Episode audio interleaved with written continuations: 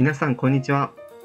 三井テックラジオは株式会社三井リンクスのスタッフが Web デザイン、Web フロントエンドなどの Web 技術に関するニュースやツールなどをシェアするためのポッドキャストです。司会は橋本が務めさせていただきます。ゲストは加藤さんです。本日はよろしくお願いします。よろしくお願いします。えー今回は社内の開発者から Web コンポーネントって何 ?React や Vue.js のようなフレームワークとどう違うの？実務で使う場合のメリットとデメリットが知りたいというお便りをいただいたので Web コンポーネントについて話していこうと思います。はい、お便りありがとうございます。で Web コンポーネントについてテックラジオで取り上げるのは初めてなのでまずは Web コンポーネントとは何かといったところからお話ししていければと思います。Web コンポーネントを一言で言い表すと、再利用可能なカプセル化された独自の HTML タグを作成できる技術です。単体で成立するような部品という意味でコンポーネントと呼びます。このコンポーネントという言葉は Vue.js や React などの JS フレームワークに触ったことがある人には割と馴染みのあるものですよね。そうですね。まあより具体的な話をすると、Web コンポーネントは5つの Web 標準技術を含むと WICG では定義されています。そのうちカスタムエレメンツと Shadow DOM と HTML テンプレートの3つは特に重要な役割を担っているので、Web コンポーネントの主要な部分としていろいろな記事で取り上げられることが多いですね。Web コンポーネント自体が一つの API というわけではなく、様々な技術の組み合わせを指すってことですけど、考え方は少しフィーダーグレーと似ていますね。あの今はモダンブラウザ全てで Web コンポーネントの主要な技術がサポートされていますが、Web コンポーネント自体は割と昔に誕生したものですよね。その背景はどういうところにあったんでしょうか？そうですね。まあ、ウェブサイトを構成するユーザーインターフェースを作成していくときは、まあ、当然 HTML、CSS、JS を使って作成していくわけなんですけど、この作ったパーツを他のプロジェクトでも再利用したいってなったときって、そのまま HTML と CSS と JS をコピーしても、既存のコードと競合してしまうので、競合解決するために少し調整したりする必要がありますよね。あー、確かに。うんそれって同じ姿、同じ振る舞いをするべきパーツが複数の場所で管理されている状態なので、保守や運用がしづらくなってしまいますね。そうなんです。そういった課題を解決する技術として Web コンポーネントが提案されました。最初に少し話したように Web コンポーネントはカプセル化されているので、どんなプロジェクトでもそこまで気にせずに再利用ができますし、何よりタグ一つで機能を表現できるので、マークアップ自体も簡潔になります。なるほど。そのタグ一つだけを使って複雑な機能を利用できるというのは、まあ開発者以外の人が使ってもミスなく実装できるっていうメリットもありそうですね。えーでは、Web コンポーネントの実態についてもう少し詳しく教えていただけますか？はい。各技術要素を一つ一つ詳しく見ていくと、とても15分には収まらないので、今回は Web コンポーネントの表面的なところ、特にカスタムエレメンツと Shadow DOM について話していこうと思います。はい、お願いします。えーまず一つ目のカスタムエレメンツは、独自の HTML 要素を自分で定義できる API です。これまでは段落を表したいときは P 要素、リンクを表したいときは A 要素のように Web 標準として定められた HTML 要素を使ってきましたが、カスタムエレメンツを使うと特定の目的を達成するための HTML 要素を自分で作ることができます。カスタムエレメンツの場合は HTML、CSS も含めて全て JS 内でまとめて管理できるので、たとえ100箇所で同じ要素を使っていても修正するのは JS1 箇所だけで済むというのが大きな利点ですね。うん、確かに、その静的な HTML の場合は、100箇所すべてを修正しなければならないですもんね。でその基本的な使い方としては、その要素の名前や要素が持つプロパティ、イベントの設定を JS で定義して、HTML には JS で定義した名前をタグとして書いていくって感じですよね。そうですね。カスタムエレメンツを有効にするために define という、まあ、定義するっていう意味のメソッドがあるんですけど、そのメソッドに渡した名前がそのまま HTML のタグの名前になります。カスタムエレメンツにはいくつか種類があって、完全に一から作成するものと、既存の HTML 要素を拡張するものの2つがあります。橋本くんは DOM インターフェースってご存知ですか？はい。あの、HTML エレメントとか、ボタンだと HTML ボタンエレメントとかの DOM の型みたいなものですよね。そうですね。まあ例えばクリックした時にアニメーションするボタンを要素として作りたいっていう時は、まあ、HTML ボタンエレメントを継承してクリックイベントを追加していったりすることができます。ちなみに既存 HTML 要素の継承は現在 Safari では実装されていないので注意しましょう。なるほど。要素の名前をタグとして定義してその利用できるっていうのは、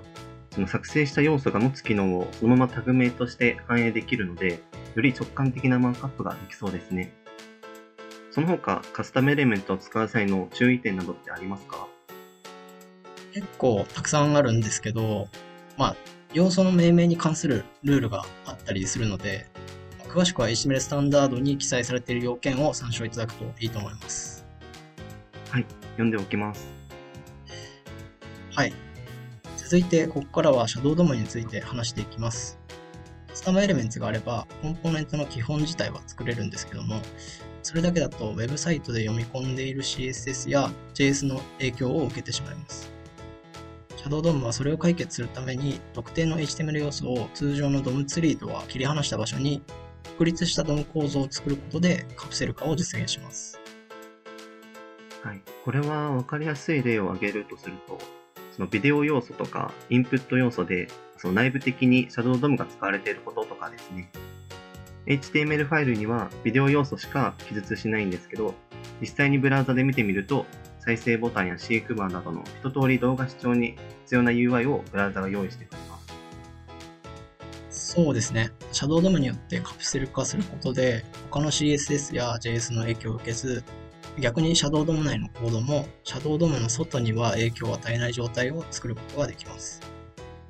正直動画のコントローラー部分を毎回自作するのはかなりコストがかかるんで、このあたりを特に意識せず、ブラウザ側で吉野にやってくれるっていうのはとてもありがたいですね。うん、なるほど。その、特に意識せずってところが大事ですね。カプセル化されていることで、開発者は安心して他のところに集中できますし。うん、そうですね。ただ、まあ、シャドウドームは外からの影響を受けないと何とか言ってるんですけども、実は100%受けないっていうわけではありません。例えば、フォントサイズやカラーなど、まあ、個要素に継承されるスタイルが親要素に対して指定されていると、そのスタイルはシャドウドームの中の要素にも継承されてしまうので、そういう意味では影響はありますね。ああ、そうなんですね。じゃあ、その、継承されるスタイルについては、必要に応じて、シャドウドム内に定義しておいた方が良さそうですね。うん、そうですね。あとはやっぱりシャドウドームの外からシャドウドームの中の見た目を操作したいっていうケースもやっぱり発生すると思うので、そういう場合は CSS カスタムプロパティを使うこともできます。というのは、シャドウドムの外で定義されたカスタムプロパティなら、まあ、外部から影響を受けないシャドウドムの中でも参照できるってことですかね。そうですね。なので、コンポーネントを作るときは、ユースケースを考慮しながら、どの部分をカスタマイズできるようにするのかっていうところを決めておくといいと思います。なるほど。あと、シャドウドムに関する注意点は何かありますか？これもいろいろあるんですけど、まあ、一つはフラッシュオブアンスタイルドコンテンツ。つまり、ページロード時に一瞬スタイルが当たっていないコンテンツが表示されてしまう点ですね。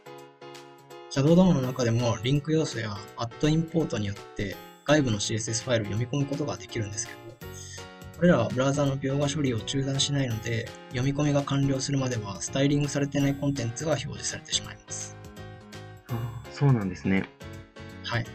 まあなので、できるだけシャドウドーム内にデフォルトのスタイルだけでも書いておくか、コンポーネントに本当に必要なスタイルのみを読み込むことを徹底するのがいいと思います。はい。Web コンポーネントの中心技術であるカスタムエレメンツと Shadow DOM について話してきました。個人的にこれまでの開発ではあまり使ってこなかった技術が中心で、かなり考え方を大きく変えないといけないなって感じました。えー、React や Vue.js といったフレームワークにもコンポーネントという概念がありますが、そのあたりとの違いで言うと、やっぱり手軽さみたいなところなんですかね。一つはそうですね。Webpack などのバンドラーと合わせて外部のライブラリを使うときは、まず NPM のパッケージをインストールして、インストールしたパッケージを JS で読み込んだ上で、最終的な JS ファイルを出力するといったプロセスが結構スタンダードっぽくなってきてるんですけど、Web コンポーネントの場合は、基本はスクリプト要素でコンポーネントの JS ファイル読み込んで HTML にタグを書くだけで完結するんですよね。確かに、その、ブートストラップのように JS ファイルを読み込んで、あとはクラスをつけておけば動くっていう手軽さはなくなりましたよね。まあ、その分、他の問題が解決されてるわけですけど。うん、そうですね。これまでのライブラリは手軽だったんですけど、まあ、jQuery などの他のライブラリに依存しているものが多かったりして、ここ数年の表示パフォーマンスを重要視するトレンドにはマッチしない感じがしますよね。はい。その点 Web コンポーネントは基本 Web 標準技術だけで構成できるのでバランスがいいですよね。まあ、ただ、コンポーネント使うのは楽だけど、作るのは大変っていうイメージがあります。うん、そうですよね。でももし自分で作る余裕がないっていう場合には、すでに Web に公開されているコンポーネントを使うっていう手もあります。例えば webcomponents.org っていうサイトでは NPM で公開されている Web コンポーネントをまとめてリスト化していたりするので、もし自分の目的に見合ったものがあれば試してみるといいかもしれません。なるほど。すでにいろいろ公開されてるんですね。ただやっぱり Web に公開されているものはバージョンアップによってコンポーネントの振る舞いが変わってしまうこともあり得るので、そこは少し怖いですね。はい、おっしゃる通りで、プロダクションとして使うのは若干不安があるので、まあ、バージョンを固定したり、プロトタイプとか社内ツールとか、まあ、一般に影響が出ないところで使うのがいいかもしれません。はい。ここまで Web コンポーネントの概要をずらっと話してきました。今回は触れませんでしたが、フレームワークで使っているようなコンポーネントのライフサイクルなど、フレームワークのいいところを吸収しつつ、フレームワークに依存しないっていうところが個人的にはいいなと感じました。うん、私もそう思いますね。フレームワークはいらないけど、逆にフレームワークの中で Web コンポーネントを使うことはできるし、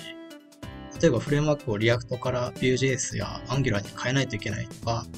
フレームワーク禁止になってしまったなんてことがあっても、コンポーネントの部分はそのまま活かすことができますよね。そうですね。フレームワークを使ってる人からすれば割と親しみやすいのかなと思ったんですけど、ま一方でフレームワークに馴染みのない人からすると、これまでとは大きく違った考え方が必要になりそうですね。はい、おっしゃる通りで、Web コンポーネントにこうがっつり取り組んでる人って、割と JS をガリガリ書いている人たちが今は中心な気がしています。もちろん Web コンポーネント自体 JS が必要な技術なので仕方がないんですけども、コンポーネントを作る人だけではなく、コンポーネントを使う人たちともコミュニケーションを取ることが良いコンポーネントを作る秘訣かなとは思ってます。まあ、あと、今日話せなかったことはいずれまた別の回でお話ししようと思いますので、引き続き三井テックラジオを聞いていただけると嬉しいです。最後に三井リンクスではスマートなコミュニケーションをデザインしたい UI デザイナー、UI 開発者を募集しています。採用サイトではオンライン説明会やオンライン面接なども行っていますので、チェックしてみてください。